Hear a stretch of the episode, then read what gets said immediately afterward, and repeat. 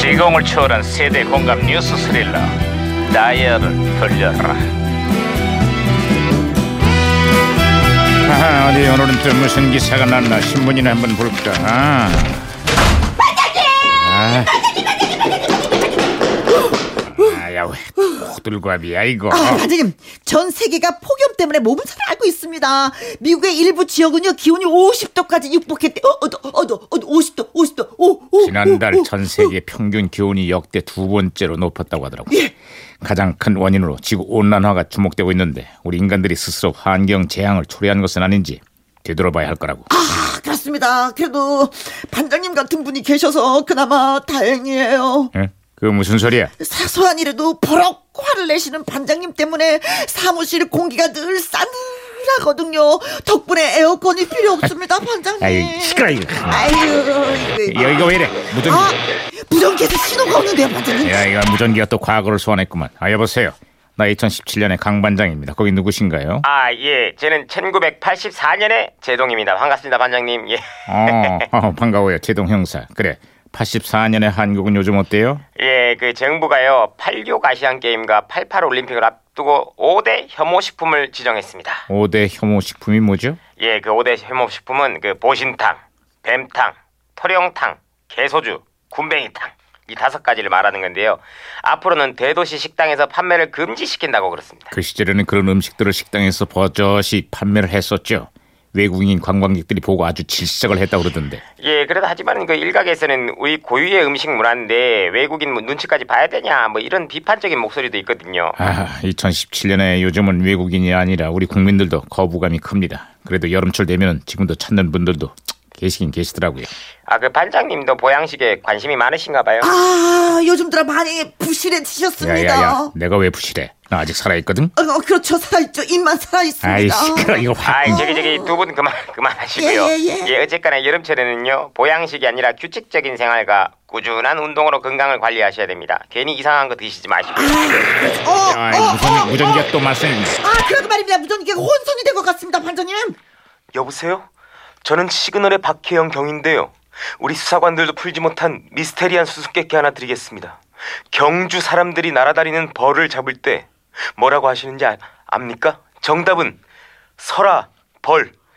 걔 섞어라 벌. 설아 벌.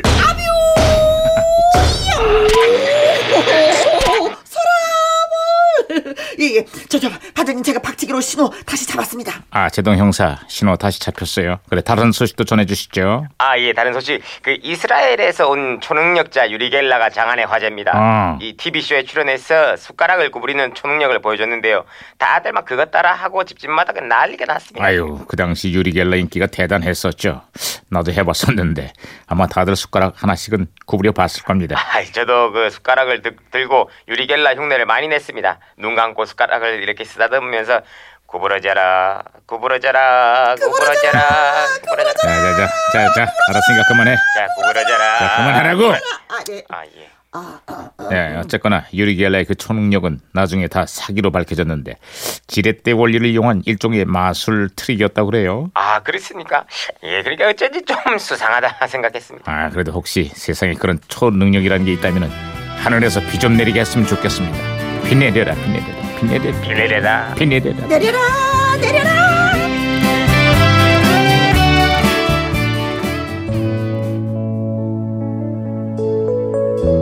자 1984년 화제 영화 창밖에 잠수교가 보인다 사운드 트랙 가운데서 한 곡 들어보죠. 권진경 강변 연가.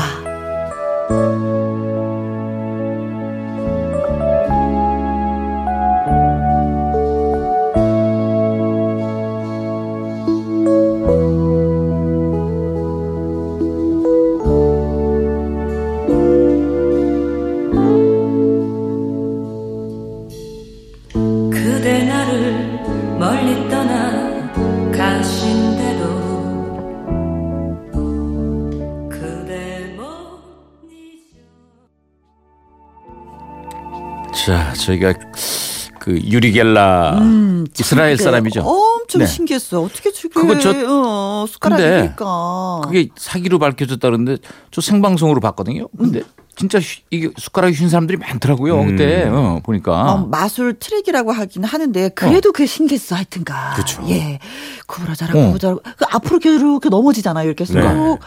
진짜 숟가락을 이렇게 자꾸 그러니까. 신기했었는데. 음. 쓰다듬으니까 앞으로 이렇게 꺾어지 되니까. 말을 하면서 그렇죠. 어. 7115님 맞아요. 그때 진짜 숟가락 휘다가 엄마한테 혼났습니다. 그러니까 이, 이 집도 휘어졌나 본데. 그러니까 혼나지. 아니면 숟가락 지금 잡다가 허리 접을 접힐 뻔했어. 허리를 또 왜 접어. 음. 김선희 씨가 유리겔라 나온다고 집에 찌그러진 냄비며 고장난 선풍기까지 다 내놓고 텔레비전 앞에 앉았던 기억이 납니다. 네. 크, 지금 생각해보면 우습지만 그 당시 아이부터 어른까지 다 때묻지 않았던 그 시절이 그립긴 어. 합니다. 아니 선풍기하고 텔레비전은 왜 내나요? 고장난 냄비 뭐 이런 걸? 아니 뭐 혹시 저 그 저 초능력 때문에 그게 이게 이제 고쳐지나, 고쳐지나 뭔가 아, 이야. 텔레- 이거 우리 앞 화면을 사람은 통해서. 상상이 대단하다. 야. 머리 좀 아. 순박하거든. 야. 바보 같은 생각인데. 아니 그땐 그렇게 생각 안 했다니까. 그때는 그게 갑자기 선풍기가 막 돌아가고 그럴 않았어요 고맙습니다. 예. 아, 네, 그 시절이 그립긴 하네요. 네, 네. 사연 주신 분들 고맙습니다.